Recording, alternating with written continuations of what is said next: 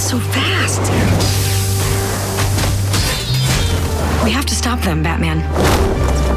Whatever they are, they're going to regret stepping foot in Gotham. This is our big score, gentlemen. It's the bat! Fire! Fire! Do I look like a friggin' bat to you? Huh? I've read rumors about a supernatural bat creature in Gotham, but I assumed it was an urban legend. Ninja Turtles. We came to Gotham to stop Shredder and the Foot Clan. The man who'll help us destroy this city is right behind this door. Oh, come on! Robin, Batgirl, these inmates were the deadliest criminals in all of Gotham. Let's move. It's time for this city to destroy itself. Take them down. We need answers. You're welcome to try. Think fast. He thought too fast. We're not your enemy. This is still my city. If they're ready for a fight, we bring them a freaking fight.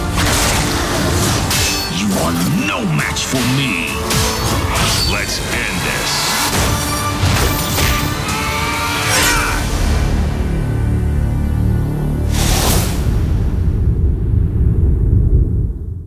Ciao, people, and welcome to our 200th, yes, 200th episode of Happiness in Darkness, the superhero movie podcast, where we discuss superhero movies from Marvel, DC, Dark Horse, Image, and more. Naturally, there will be spoilers, folks, so you have been warned. I am one of your co-hosts, DJ Nik, and as always, joining me is my podcasting partner in crime, Keith Bliss. Hey, Keith, how are you today? Oh, you know me. I can't complain. I'm trying not to melt out here in 110-degree weather on the East Coast, so I'm in here chilling out with you two. Oh, that's fantastic. And, you know, I don't know about you, Keith, but I think it's insane that we've already done 200 of these. This boggles my mind. And it's funny that we have the Ninja Turtles, which is a cartoon that Greg and I grew up on way back when in the 90s. Exactly, for this 200th episode, which I think is exactly, actually, and we didn't do this on purpose, which is amazing. I totally agree. And speaking actually of Greg, joining us today is returning guest co-host Greg Vorob. Hey, Greg, how are you? And welcome back. Well, it's great being here. Thank you so much. Hello, Nick. Hello, Keith. And I was going to congratulate you very soon because I knew you were approaching your 200th episode, but I didn't in a million years think I would be on it. And this is great. I'm so honored to be here. I've never gotten to discuss anything turtle related with you guys, so I'm happy to be doing that, but I'm so happy to be here on your milestone 200th episode. Congratulations. Well, thank you very much, sir. And we're very, very happy to have you with us today, because today, folks, yes, indeed, we are discussing Batman versus Teenage Mutant Ninja Turtles. It is a thing, believe you me, from 2019. This was directed by Jake Castorena. The film was written by Mary Halpin Grazer. And of course, this was based on the homonymous 6-issue comic book miniseries by James Tynion IV and Freddie Williams II, while the score was written by Greg and Keith's fellow New Jersey native, Kevin Riepl. Or Riepl. I am not sure of the pronunciation of that one. But anyways, moving on to general impressions. Greg, what are your general thoughts on this movie?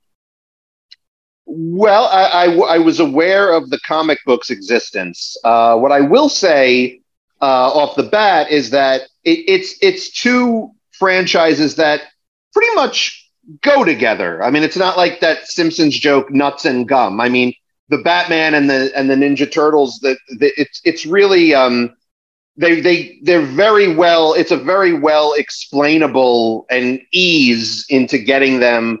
And to meet each other. It isn't very aptly named. This isn't really Teenage Mutant Batman versus the Ninja Turtles versus Batman meets the Ninja Turtles. And yes, they meet under circumstances that do make a lot of sense. I mean, that's not forced in the story. I know the comic books was 6 issues.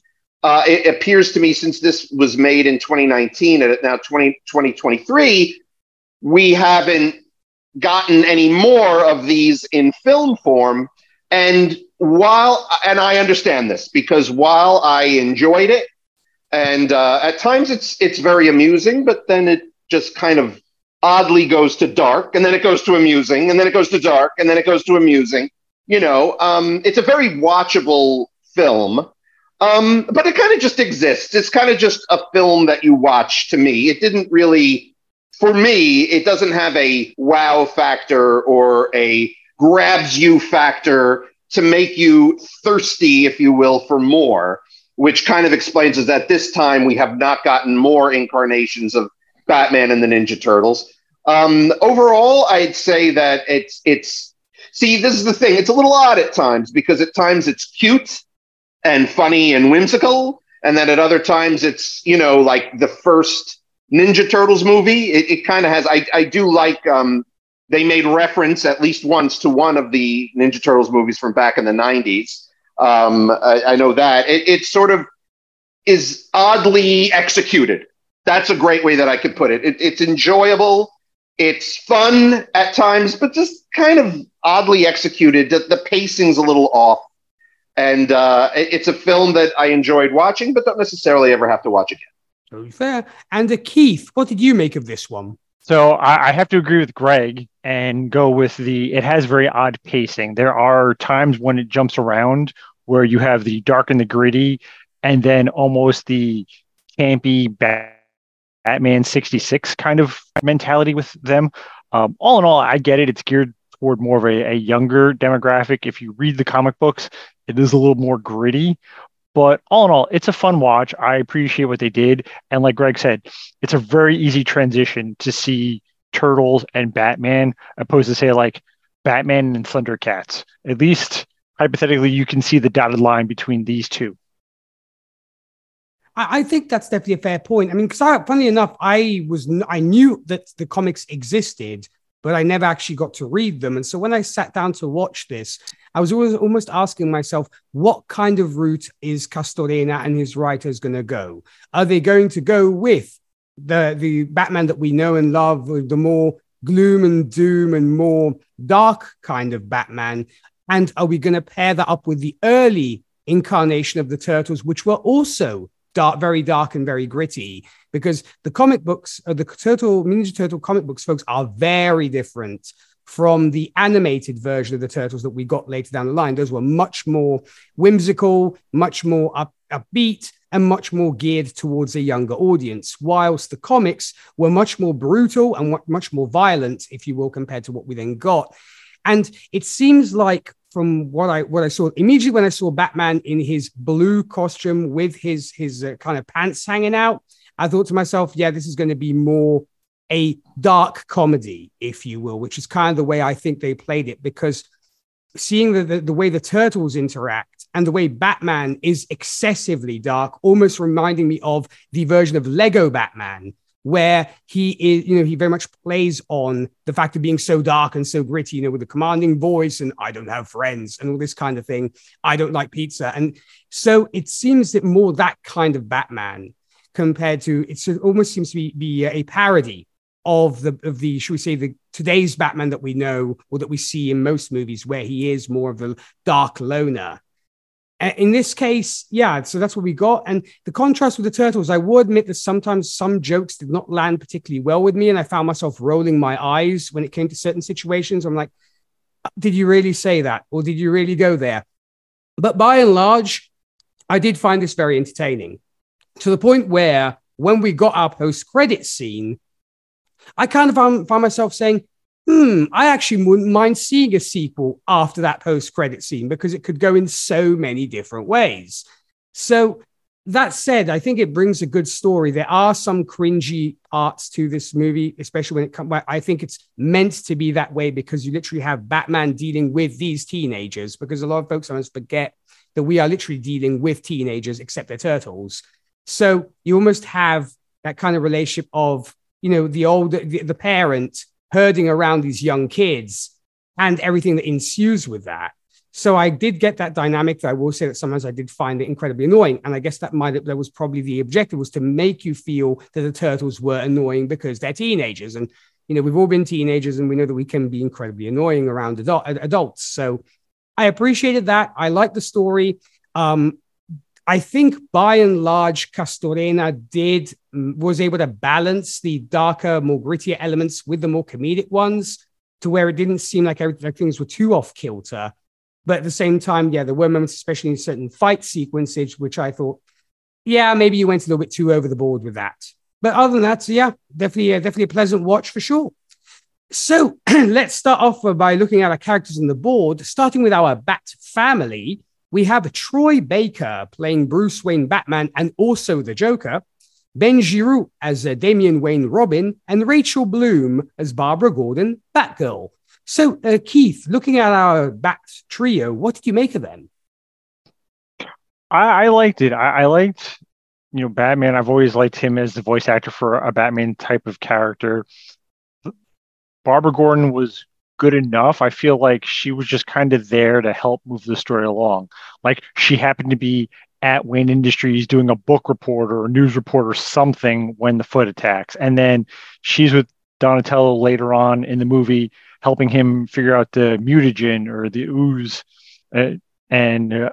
So it just, she seemed like she was there just enough to kind of keep the story moving. And the same thing with Damien. Damien is like this really gritty, badass character, and he seemed very much like a typical Robin. And what I mean by that, he's very like campy, makes these like cheesy line kind of comebacks at the end when he and Michelangelo are behind one of the walls. He's like, rematch, and they jump over like two little kids, you know, horsing around kind of stuff.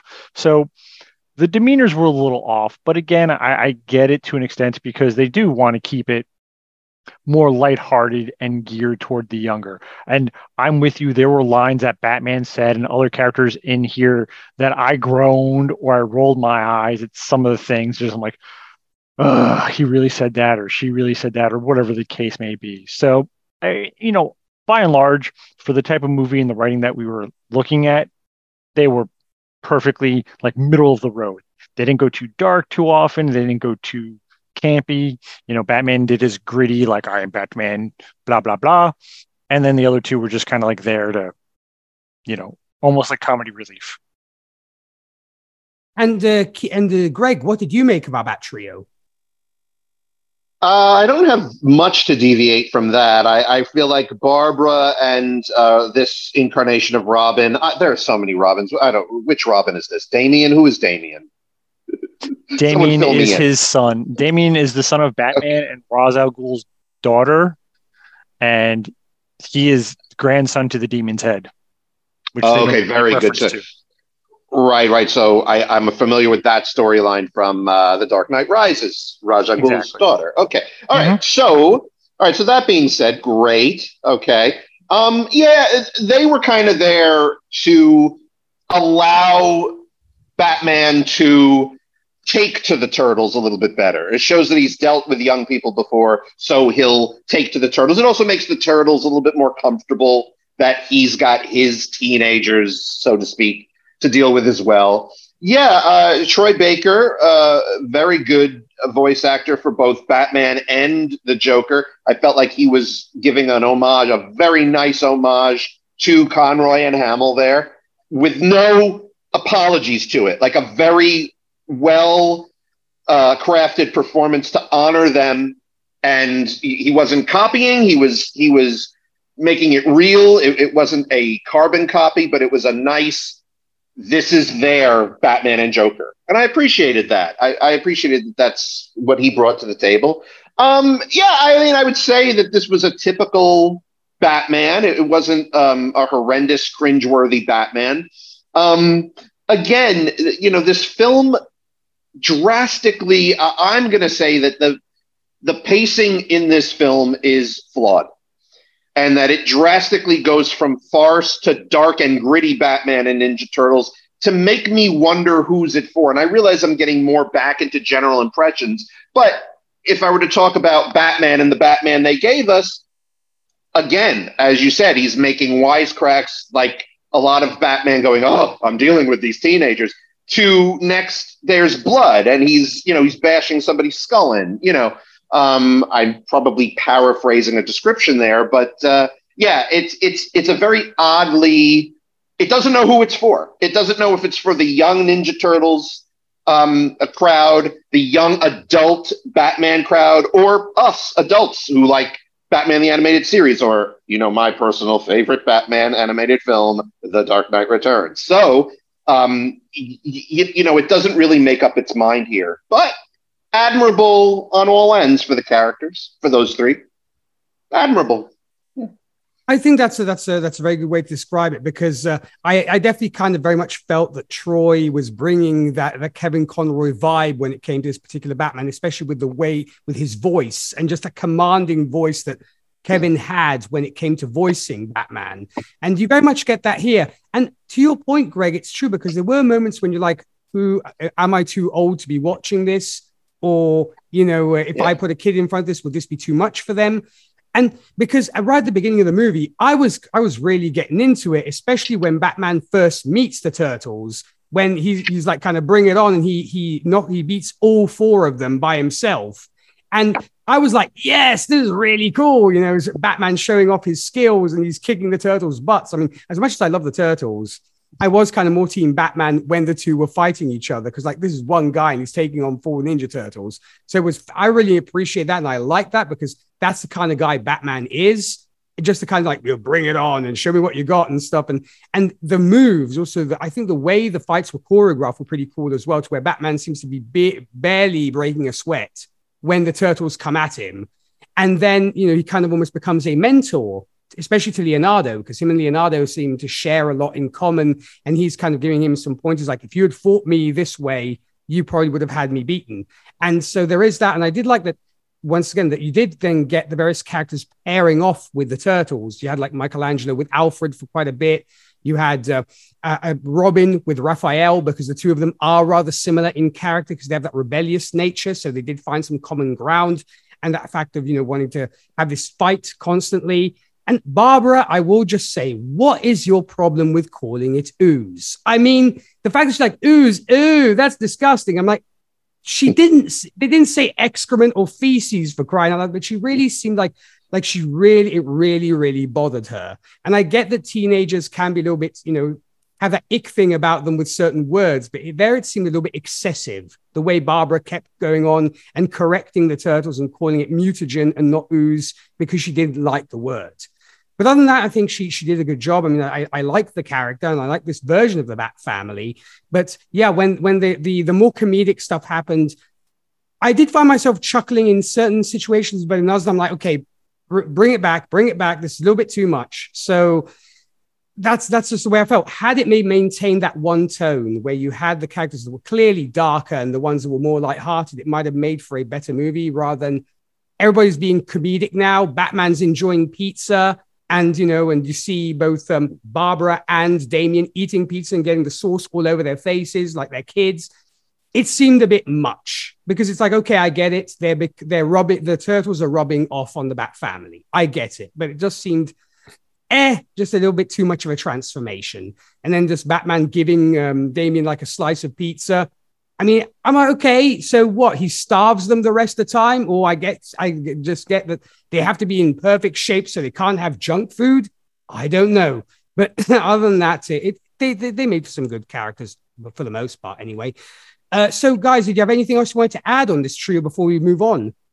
Yes, I did. I think you're pointing out Barbara's thing with saying ooze is indicative of the flaw of this film, of not keeping a specific tone through the whole thing. And I think that example in particular is a joke that didn't land, and the writers are trying to kind of like make it funny when it's not.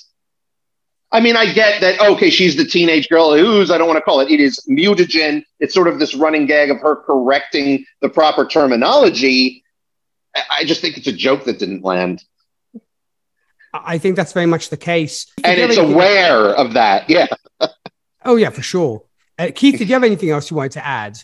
No, I'm with you and Greg. The ooze one definitely got old kind of fast. It was like, ew. It's sort of like how people don't like to say the word moist or damp or some other random word that you're just like, what's wrong with the word moist? And like people are like, ew, I don't like moist. You know, like it's a thing. It's actually like what this feels like.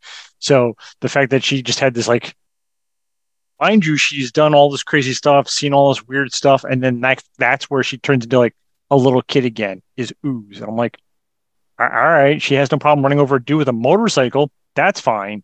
But ooze makes her squirm. Like, all right, whatever. I guess we all have our idiosyncrasies, I suppose. I guess that's Barbara. So I guess if you're ever dating Barbara, folks, don't say ooze. I guess that's all we can say. Stay away from the ooze. Exactly. Good point. So I guess then moving on, let's get to our heroes in a half shell. We, of course, have Eric Bauza as Leonardo, Darren Criss as Raphael, Baron Vaughn as Donatello, and Kyle Mooney as Michelangelo. So, Greg, starting with you, I know that you were quite a fan of the Turtles growing up and such. So what do you make of this version of our Turtles? Well, they're the Nickelodeon Turtles, not the Playmates Turtles. I believe it was Playmates that they did the toy line, and I think they were involved with producing that show as well, the old 80s, 90s TV show. I mean, they were the Turtles. I think in the narrative, because as you know, I always love to go into these other universes. I've said it billions of times that I love going into these superhero stories of explain to me these characters as if I didn't know them. And what I'll say about this particular film, it doesn't really accomplish that. This seemed very much like, this is, and again, that's just me. I know that some people don't look for that aspect. I do. And this is, okay, whatever incarnation of the Turtles that these are, this is an episode of their adventures. I believe like the Batman, just the way it came across to me is that the Batman characters were all special guests in this. And I think when we get into villains, I'll say why I just felt that way. Spoiler alert, it had something to do with Shredder. But the Turtles here, I mean, I know that a lot of people's problems with more modern Turtle incarnations, I haven't seen the Bay films. I know these are the Nickelodeon Turtles. They have the personalities that I grew up with. All four of them have the personalities, but they're pulled back in such a way where the people that accuse the Turtles in present day of being interchangeable, in this movie, they are. While we do see Leonardo be the leader, Donatello be the genius, Michelangelo the party guy, and Raphael the rebel, you certainly see it, but it's almost like the writers have to say, oh, let's make sure we show that at least once. Some have it more than others. Leonardo had the most. I mean, Michelangelo, how could you can't really mess up Michelangelo. Shout out to Kyle Mooney of Saturday Night Live fame for doing a great Michelangelo. I think Donatello and Raphael Michelangelo, to me, it's like a no-brainer character you can't really go wrong with. He loves pizza. He likes partying. He's there. But Donatello and Raphael were like, let's just make sure we show who they are here and there, and they did. Raphael didn't seem to really have many lines in this film. And Leonardo, I think, got the most story in this one, which is fine. I mean, I'm not really complaining, but at the same time, they are hashtag not my Turtles. That was kind of a joke, but, you know, their personalities were indicated rather than present. And Keith, what did you make of our Turtles? They were okay. They were very generic. I will disagree with Greg about Michelangelo. I think it was more the writing than the voice actor. He seemed very, I don't know, like if you could make somebody dumber, he seemed dumber than normal. Usually he's more the chilled laid back. And I've watched the Nickelodeon Ninja Turtles before. And even comparing these Turtles to them, they're totally different. I would have actually rathered they had used the Nickelodeon Ninja Turtles in terms of art style and personalities, because they were a little more pronounced. Raphael was angry all of the time. Here, he just seemed a little disgruntled. Mm-hmm. Michelangelo was, being Michelangelo, doing the skateboarding down the railing and destroying Wayne Manor, and him being dumb enough not to realize that Bruce Wayne was Batman, I did chuckle a little bit because that's always the running joke. Some of the other stuff they did really focus on Leonardo a lot. And it seemed a little weird that when the big battle finally took place, when it came to fighting Shredder and Roz, Batman's like, I'll fight Shredder. Meanwhile, that's normally the Turtles villain. And it would have seemed a little more of a better matchup opposed to like all the other crazy shit that happened because the Turtles fought Ra's al Ghul. So like certain story choices, kind of, I get it. They had to do to make the story continue on because otherwise it'd be a really short battle if they fought the people they were going to fight. But I mean, otherwise they seem like teenage kids out on an adventure, you know, and dad doesn't know they've left kind of scenario. Yeah, I mean, that's fair enough, because I mean, I guess you do wonder what Splinter will have to say. And I believe they actually mentioned the fact that I think Splinter doesn't even know they're gone. So right. I guess, you know, when they get back, they'll probably have some explaining to do. Granted, I'm not sure how many days this story takes place in. I mean, it looks like it might be a couple of days at most. I'd say maybe a long weekend. Yeah, 2 or 3 days. That's the impression I got, because we did get a couple of, you know, sunrise, sunset kind of situation. So I think it did take place over a couple of days. But other than that, I think, yeah, you know, to Greg's point, even the I think we do, for the most part, see the main traits that each turtle is defined by. I mean, no surprise, as I mentioned before, you have Leonardo gravitating the most towards Batman as a possible mentor, where, you know, where everybody else is doing their thing, him and Batman are literally sparring. Because Leonardo, I guess, is the leader and always been one who's very much about the fight and wanting to always hone his skills. I suppose also was very much taken aback by how good Batman is at fighting. And so it's like, you know, can you teach me some stuff? And so we get that kind of mentor-mentee situation, which is also often a common thing between Leonardo and Splinter. Leonardo tends to be the one who spends the most time either meditating with Splinter or training with him. So I did appreciate that. I thought that was cool. As I mentioned before, Raphael gravitating towards somebody like Damien, I can see why, because they're both hotheads and they're both rebels. And no surprise, they initially get on each other's nerves a lot, because Damien is like, what the hell are you guys doing in my dad's cave? Get the hell out. And so he has his whole moment.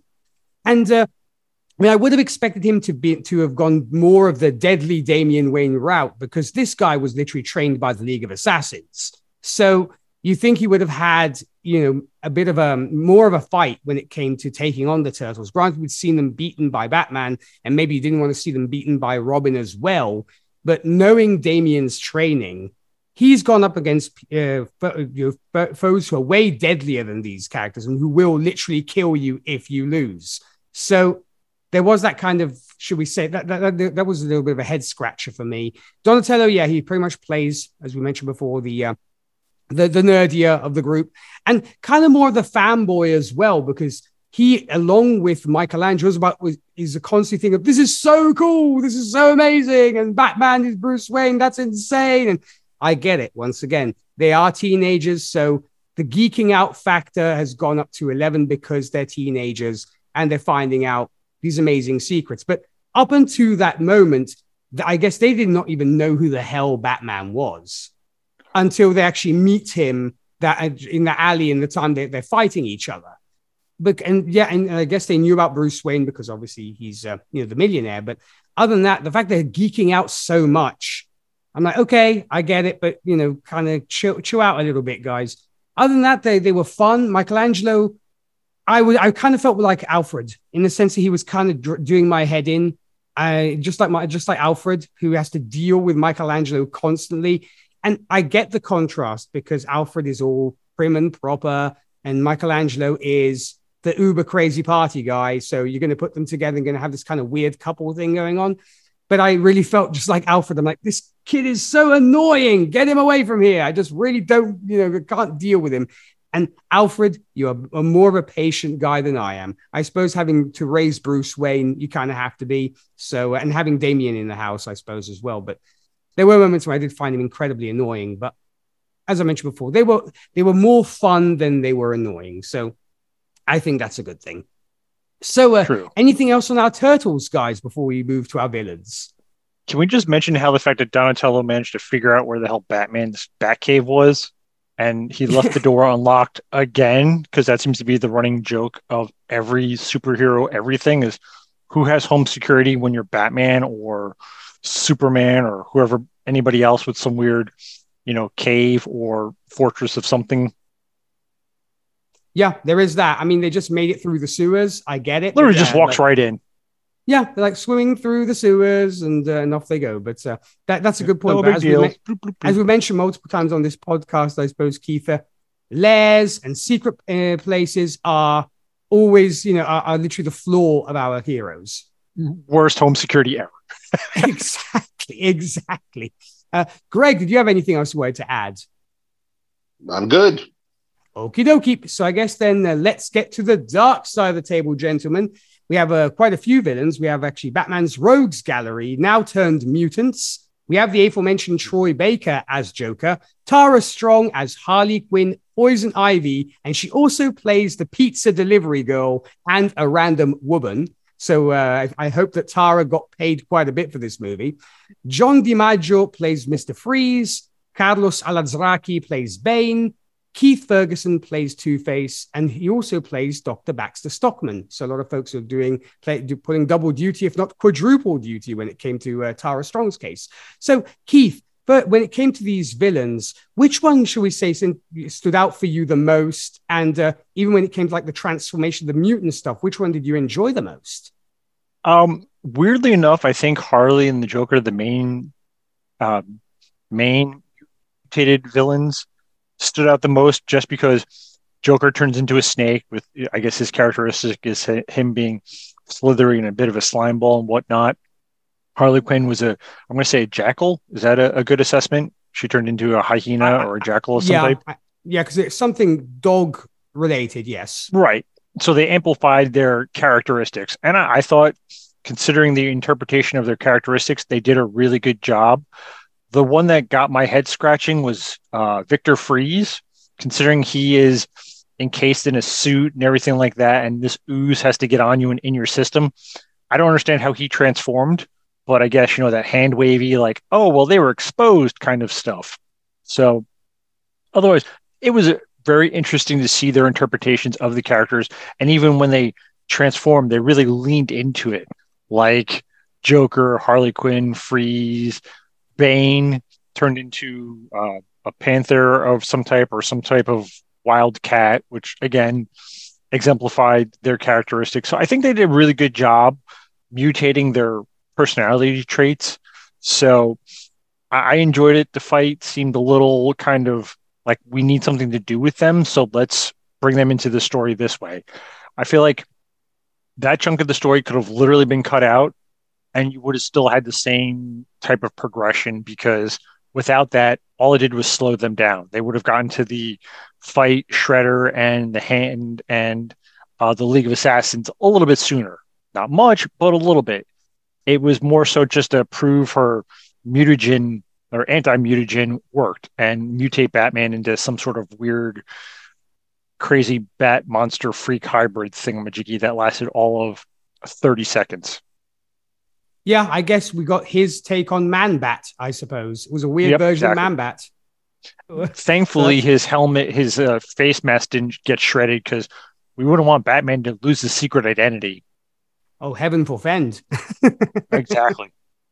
But yeah, that's it's true. I did think it was interesting to see everybody turn into these various animal characters and such. I mean, there were quite a few didn't really get developed enough, but you know, I think it would be more a case of which one we kind of like the most. And Greg, when it came to you, what did you make of the Rogues Gallery?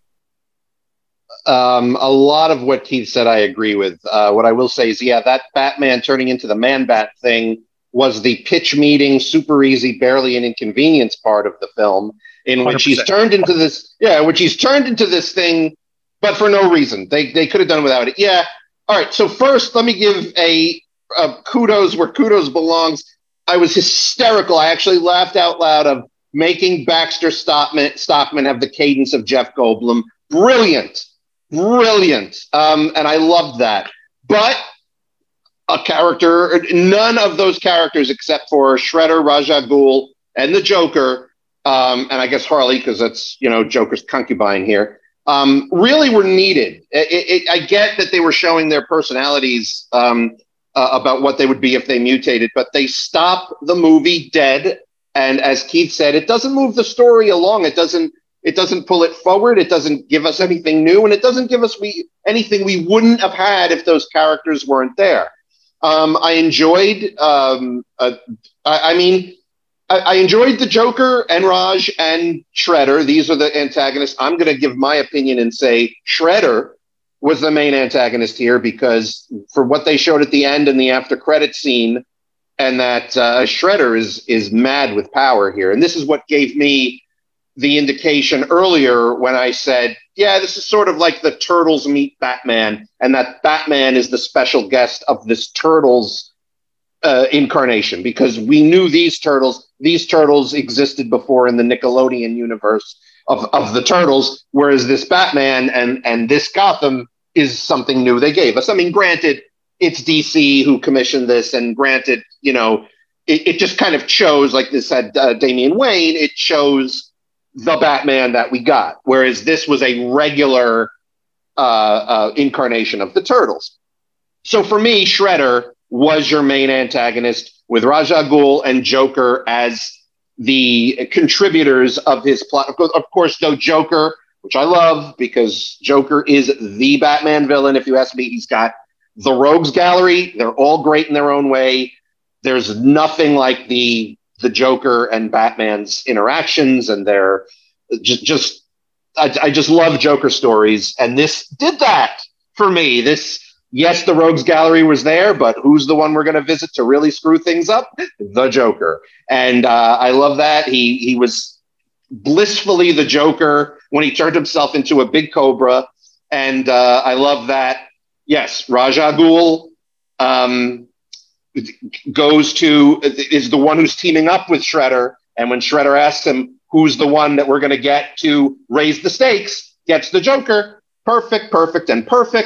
But we didn't need all those other people. They could have just been there in the cages like they are in other Batman films, as you just walk to whoever the main antagonist is we're gonna meet in that particular film, like in the Batman, and or they're just passing names, like here's Jervis Tetch, you know, here's everyone. They could have done it that way. They chose to do it this way to, you know, I think they just kind of chose to do it that way so that the movie would be an hour and a half. They needed to fill an hour and a half here. So they did that, but they got to the Joker. There he is. Troy Baker does a great job. The Ra's al Ghul and the Joker is who, though, contributes to who I feel is the main antagonist here, and the one who's really driving this evil plot, Shredder, which I actually felt was very interesting for them to do. Like, good job on them. It's like you would feel that Joker and Raj, you know, that one of the Batman villains would be the one. But it was a nice choice, and not the obvious. They didn't go with the obvious for me on making the Shredder the one who was really the main antagonist here. Oh, very true. I mean, I will say, yes, it was interesting to see, I guess, all the various rogues, what they might look like if they were mutated. And, you know, to Keith's point, it very much exacerbates, you know, and exaggerates the traits of each of the various villains. But there were moments where I get it, you're doing comedy, but at the same time, it really kind of fell flat. Case in point, when the Turtles and Batgirl take on Poison Ivy, where all they have to do is literally, you know, stick to the wall and just walk across the wall and walk out of the room. And I thought that was just, no.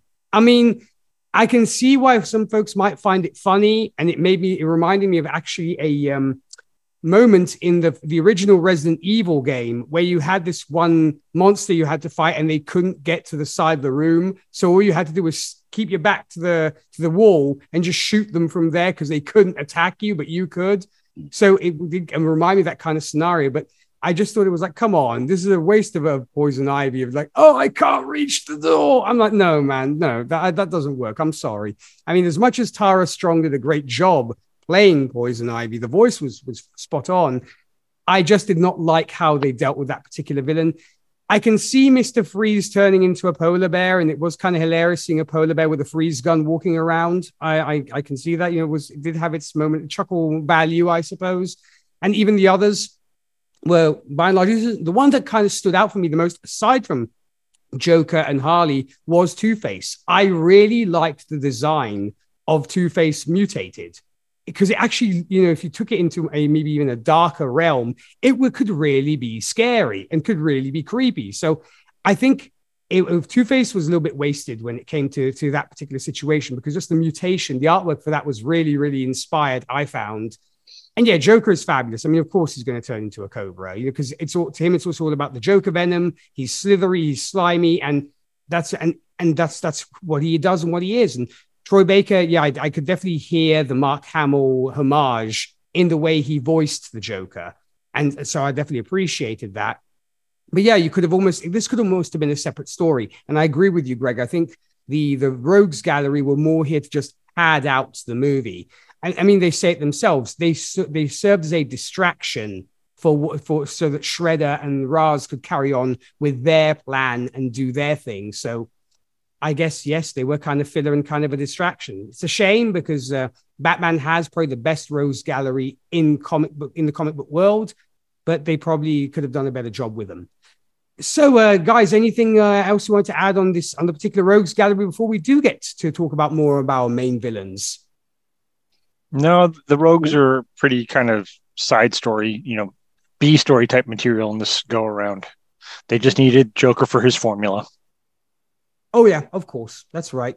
Greg, did you have anything else you wanted to add? I think I jumped ahead. It seemed that I jumped ahead, and I already really talked about the characters we're about to talk about. All right. Well, I mean, in case you have anything else you want to add, of course, feel welcome to do so. So I guess let's get to our two main bosses and our one terrible henchman.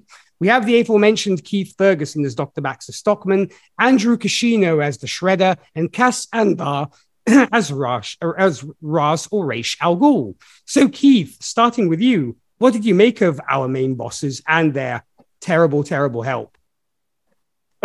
I would have actually appreciated if like Baxter Stockman was like the mastermind of all of this. That would have been amazing. But clearly he's an idiot and, you know, he just does what has to be done.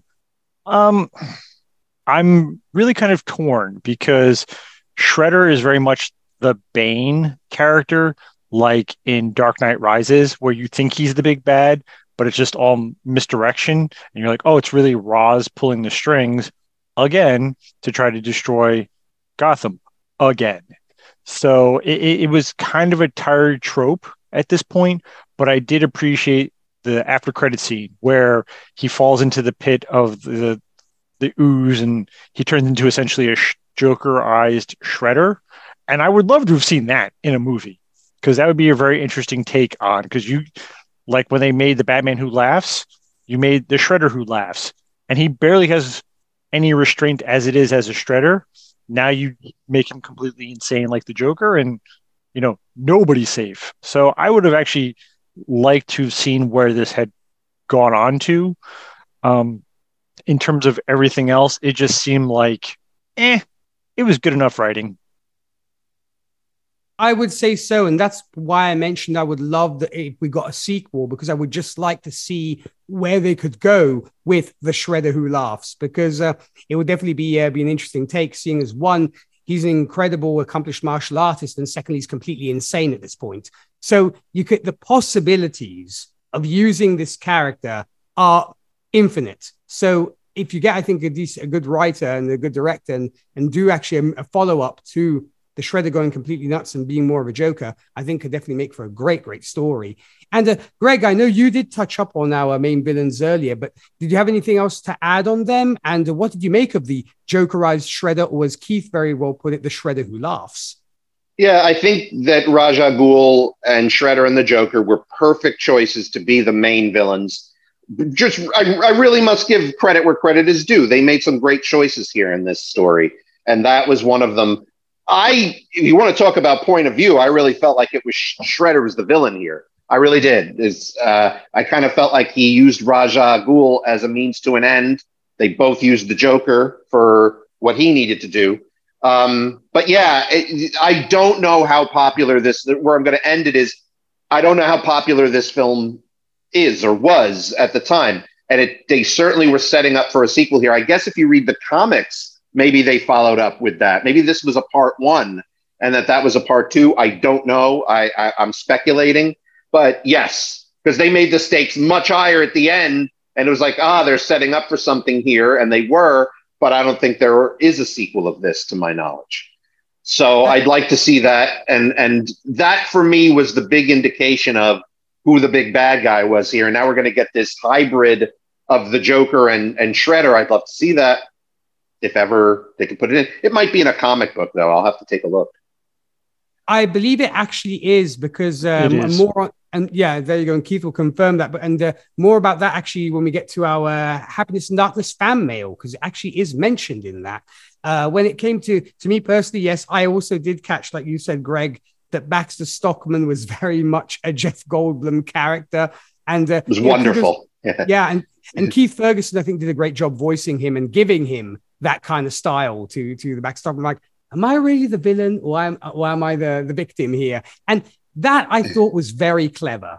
That we had that thing of he's almost he's one, obviously he's very much unappreciated. It's kind of just, you know, the janitor in this situation where it comes between these other two characters, and he doesn't really get much to do.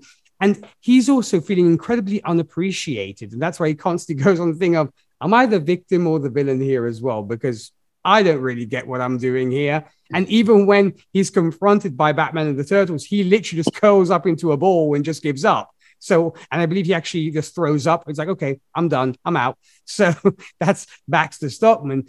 I did think that it was a clever choice to have the Shredder and Ra's al Ghul team up, because they are rather similar in their own way, in the sense, obviously, the Shredder has the Foot Clan, Ra's al Ghul has the League of Assassins.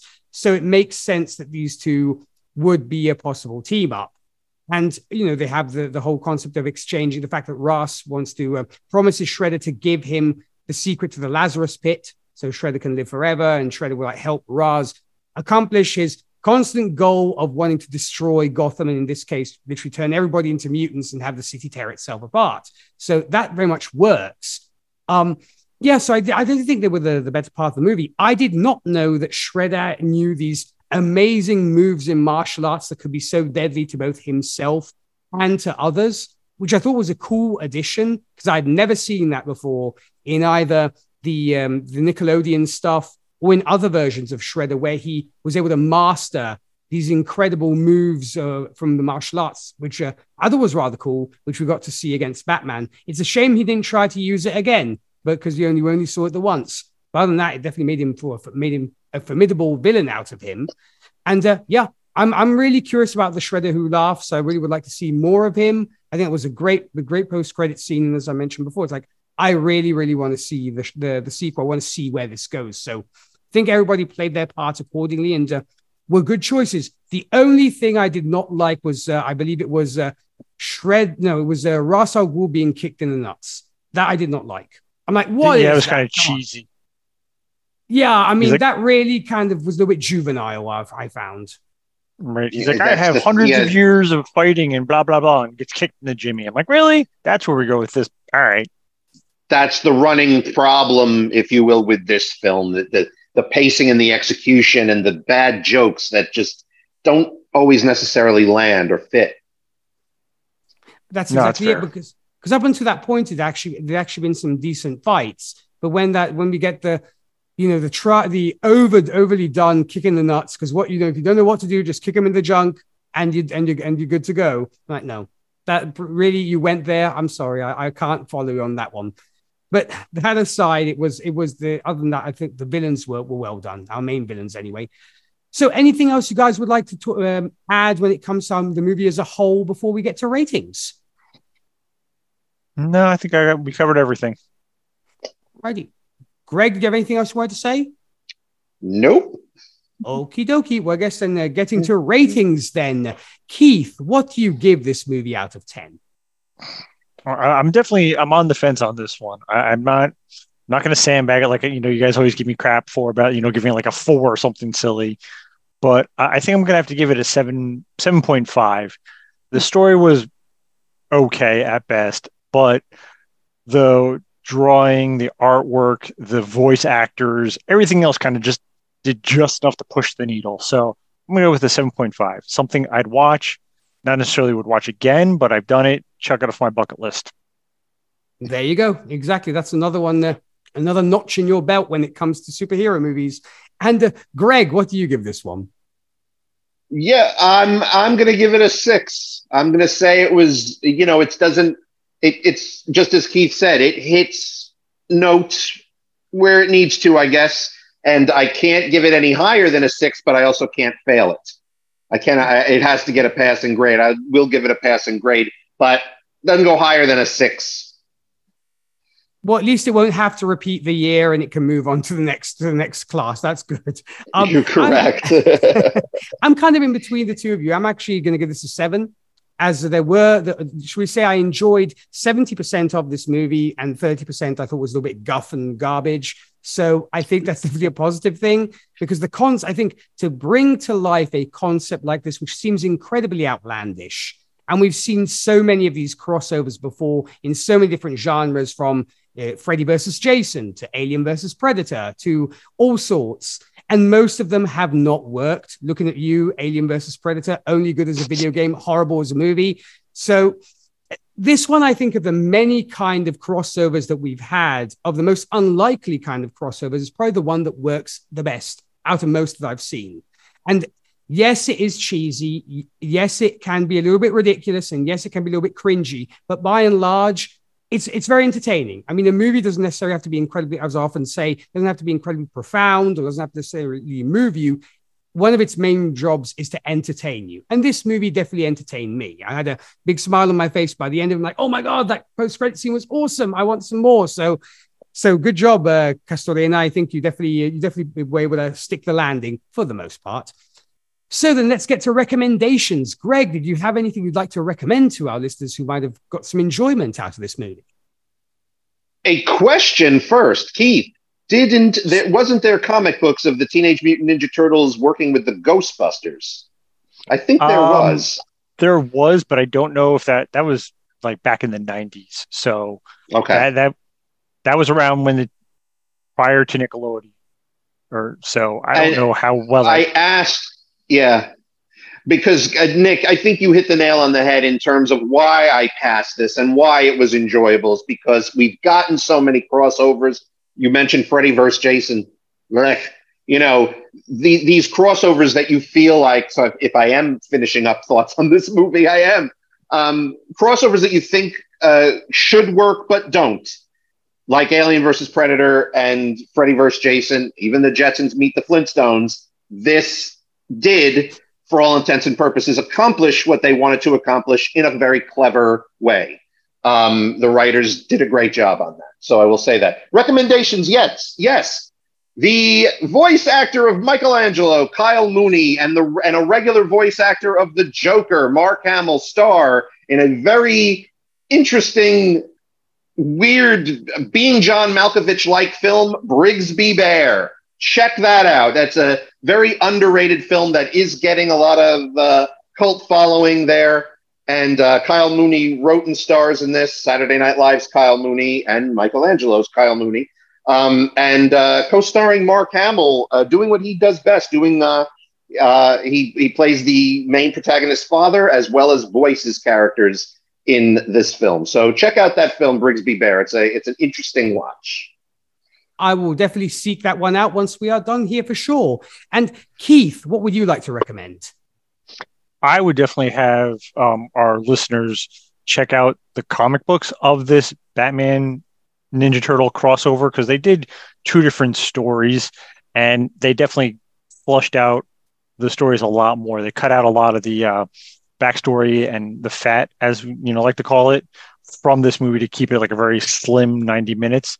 So if you enjoyed this, especially the mutated villains, go ahead, check that out. It's a different art style. So it can be jarring. I will say that, because when I first picked it up, I was like, this is weird. But I read it anyway because it had intrigued me, because it's Batman and the Turtles, 2 of the quintessential characters I grew up with, or groups of characters I grew up with. So I had to go check that out. And the Turtles and Ghostbusters, which I had to Google because I couldn't remember, came out in 2014, Greg. So it was the Nickelodeon era. But even then, it seems like it could be an interesting read for the TMNT IDW fans.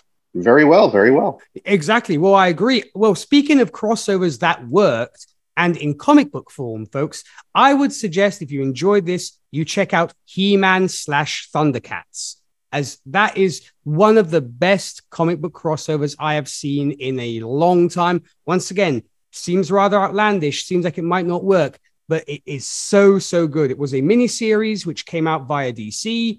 And if you guys want to see how the Masters of the Universe pair up against with our Thundercats, you will definitely be in for a surprise. I don't want to give away too much. What I'm going to say is that it is a fabulous story. The artwork is insanely good, and it's paired with an equally great story. So check out He-Man slash Thundercats.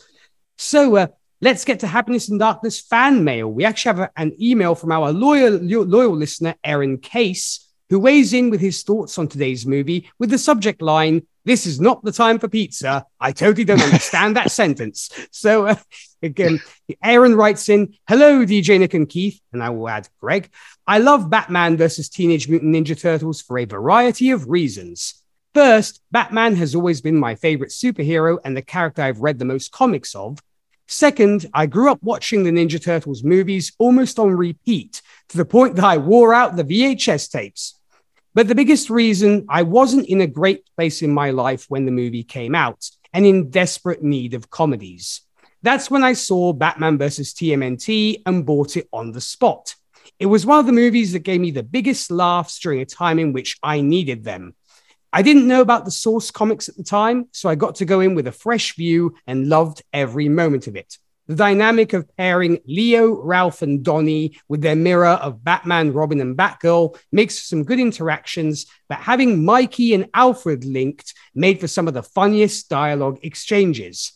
Since watching, I have read the trilogy of comics," so there is a trilogy out there, folks, "which I enjoyed, but I just adored the way the story was brought to life. Thanks for the great podcast and take care, Aaron." Well, thank you for that lovely email there, Aaron. And I can definitely see how if you find yourself in a very dark time, watching something like this will make it a brighter day. So I can see how the comedy would cheer one up. And I'm so glad for you that you got so much enjoyment out of it. And it's helped turn your world around again. So great stuff. And thank you so much for that wonderful email. So, dear listeners, if you want to be like the amazing Aaron and share your thoughts on the movies we discuss here, you can do so by shooting us an email in either audio or written form to happinessinddarknesshow@gmail.com. Once again, that email is happinessinddarknesshow@gmail.com. Feel free to show support by giving us a like on Facebook, where you'll find us as Happiness in Darkness, or follow us on Twitter. We're at @HiDarknessPod. Also, if you are listening to us on Spotify or Apple Podcasts, be sure to give us a rating and review, as this helps the show grow and allows us to continue to bring you the podcast that you deserve. So, Greg, when you're not here discussing crazy crossovers such as this one, where can folks find you on those ever-vast interwebs? First, let me give a hello and shout out to Aaron. I believe he wrote in on the Flash episode, the last one I was on. Was this the same Aaron? Did, yes.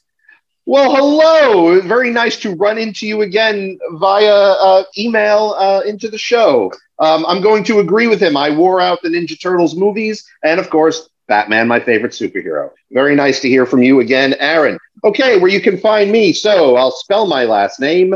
V as in Victor, O-R-O-B as in boy. Keith has been hearing that name being spelt his entire life, practically, about 35 years. So it is Greg Vorob on Facebook. You can find me there. If you send me a message that you heard me on any podcast, even better. If you are mutual friends with Nick and or Keith, you get an automatic approval. You don't have to send me a message. On Twitter, find me at Greg_Vorob. On YouTube, find me at Greg Vorob. And in the terms of podcasts, we're about to finish up our first season of Star Trek the Undiscovered podcast. If you are a Star Trek fan, please check us out. And thank you everyone who has and have been giving us great feedback on that show in the Star Trek fandom community. So by the time this airs, you probably hear this before you hear our season finale, but we'll be giving you bonus shows here and there before we start our second season. Hey, check out MSV Podcast presents The Fake and the Whimsy. I will leave it at that. That's pretty much me. And I'm looking forward to the next time I can join DJ Nik and Keith here on Happiness in Darkness Podcast. Well, it's always a joy to have you on for sure, Greg. And Keith, where can folks find you? When I'm not here, I'm always creeping around the interwebs on our Facebook page. I'm always up for a good discussion about who knows what. And when I'm not on our podcast, I am on a buddy of our podcast called The Hour of Comics is Upon Us. It's with our friend John Seymour and Jason Gurin. We talk about comic books specifically, different subjects, different topics, different whatever's kind of strikes our fancies. This week we're doing, I believe it's the X-Men versus the Fantastic Four. That should be coming up soon, I think, this week or next week. So that should be a fun listen. And we definitely take recommendations. So if somebody wants to hear our sort of half-drunken sounding reviews of comic books or stories, definitely drop us a line and let us know. Fantastic stuff. Well, folks, definitely be sure to check out Greg's amazing shows and the Keith's new show for sure, because they're definitely worth your time indeed. When it comes to me, you can find me at my day job hosting the radio show Whiskey and Cigarettes, where we play today's country, traditional country, and everything else in between. For info about that and where to tune in, you can visit our website, which is whiskeyandcigarettesshow.com. Podcast-wise, if you're fans of those best picture-winning movies, myself and those lovely ladies who answer to the names of Rachel Friend and Zan Sprouse can be found on Gold Standard, the Oscars podcast, where we do review all the best picture winners in chronological order. We just reviewed No Country for Old Men, the Coen brothers' best picture-winning movie. And next week, we will be taking on Slumdog Millionaire, Danny Boyle's best picture-winning movie, of course, of Trainspotting fame, amongst others.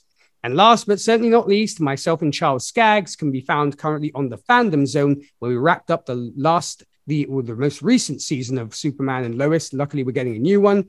And we're currently reviewing Secret Invasion, the MCU's latest TV show, starring, of course, Samuel Jackson. And speaking of things to come on this show, next time we'll be taking on the last so far movie of the Crow franchise, the 2005 Lance Munja film, The Crow Wicked Prayer. So first off, Greg, thank you so much once again for joining us on behalf of myself and Keith. We always have a blast talking to you and look forward to having you back very soon. Thank you. Well, thank you, sir. And to Keith, anything else you'd like to add on either our next movie or anything else before we sign off?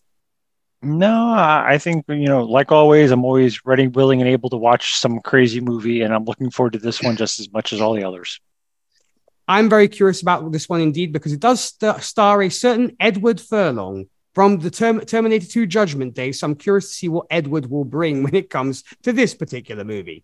So that said, folks, we will see you next time with The Crow Wicked Prayer. Thank you as always for listening to the show and supporting us. Until then, stay super. Ciao, my people.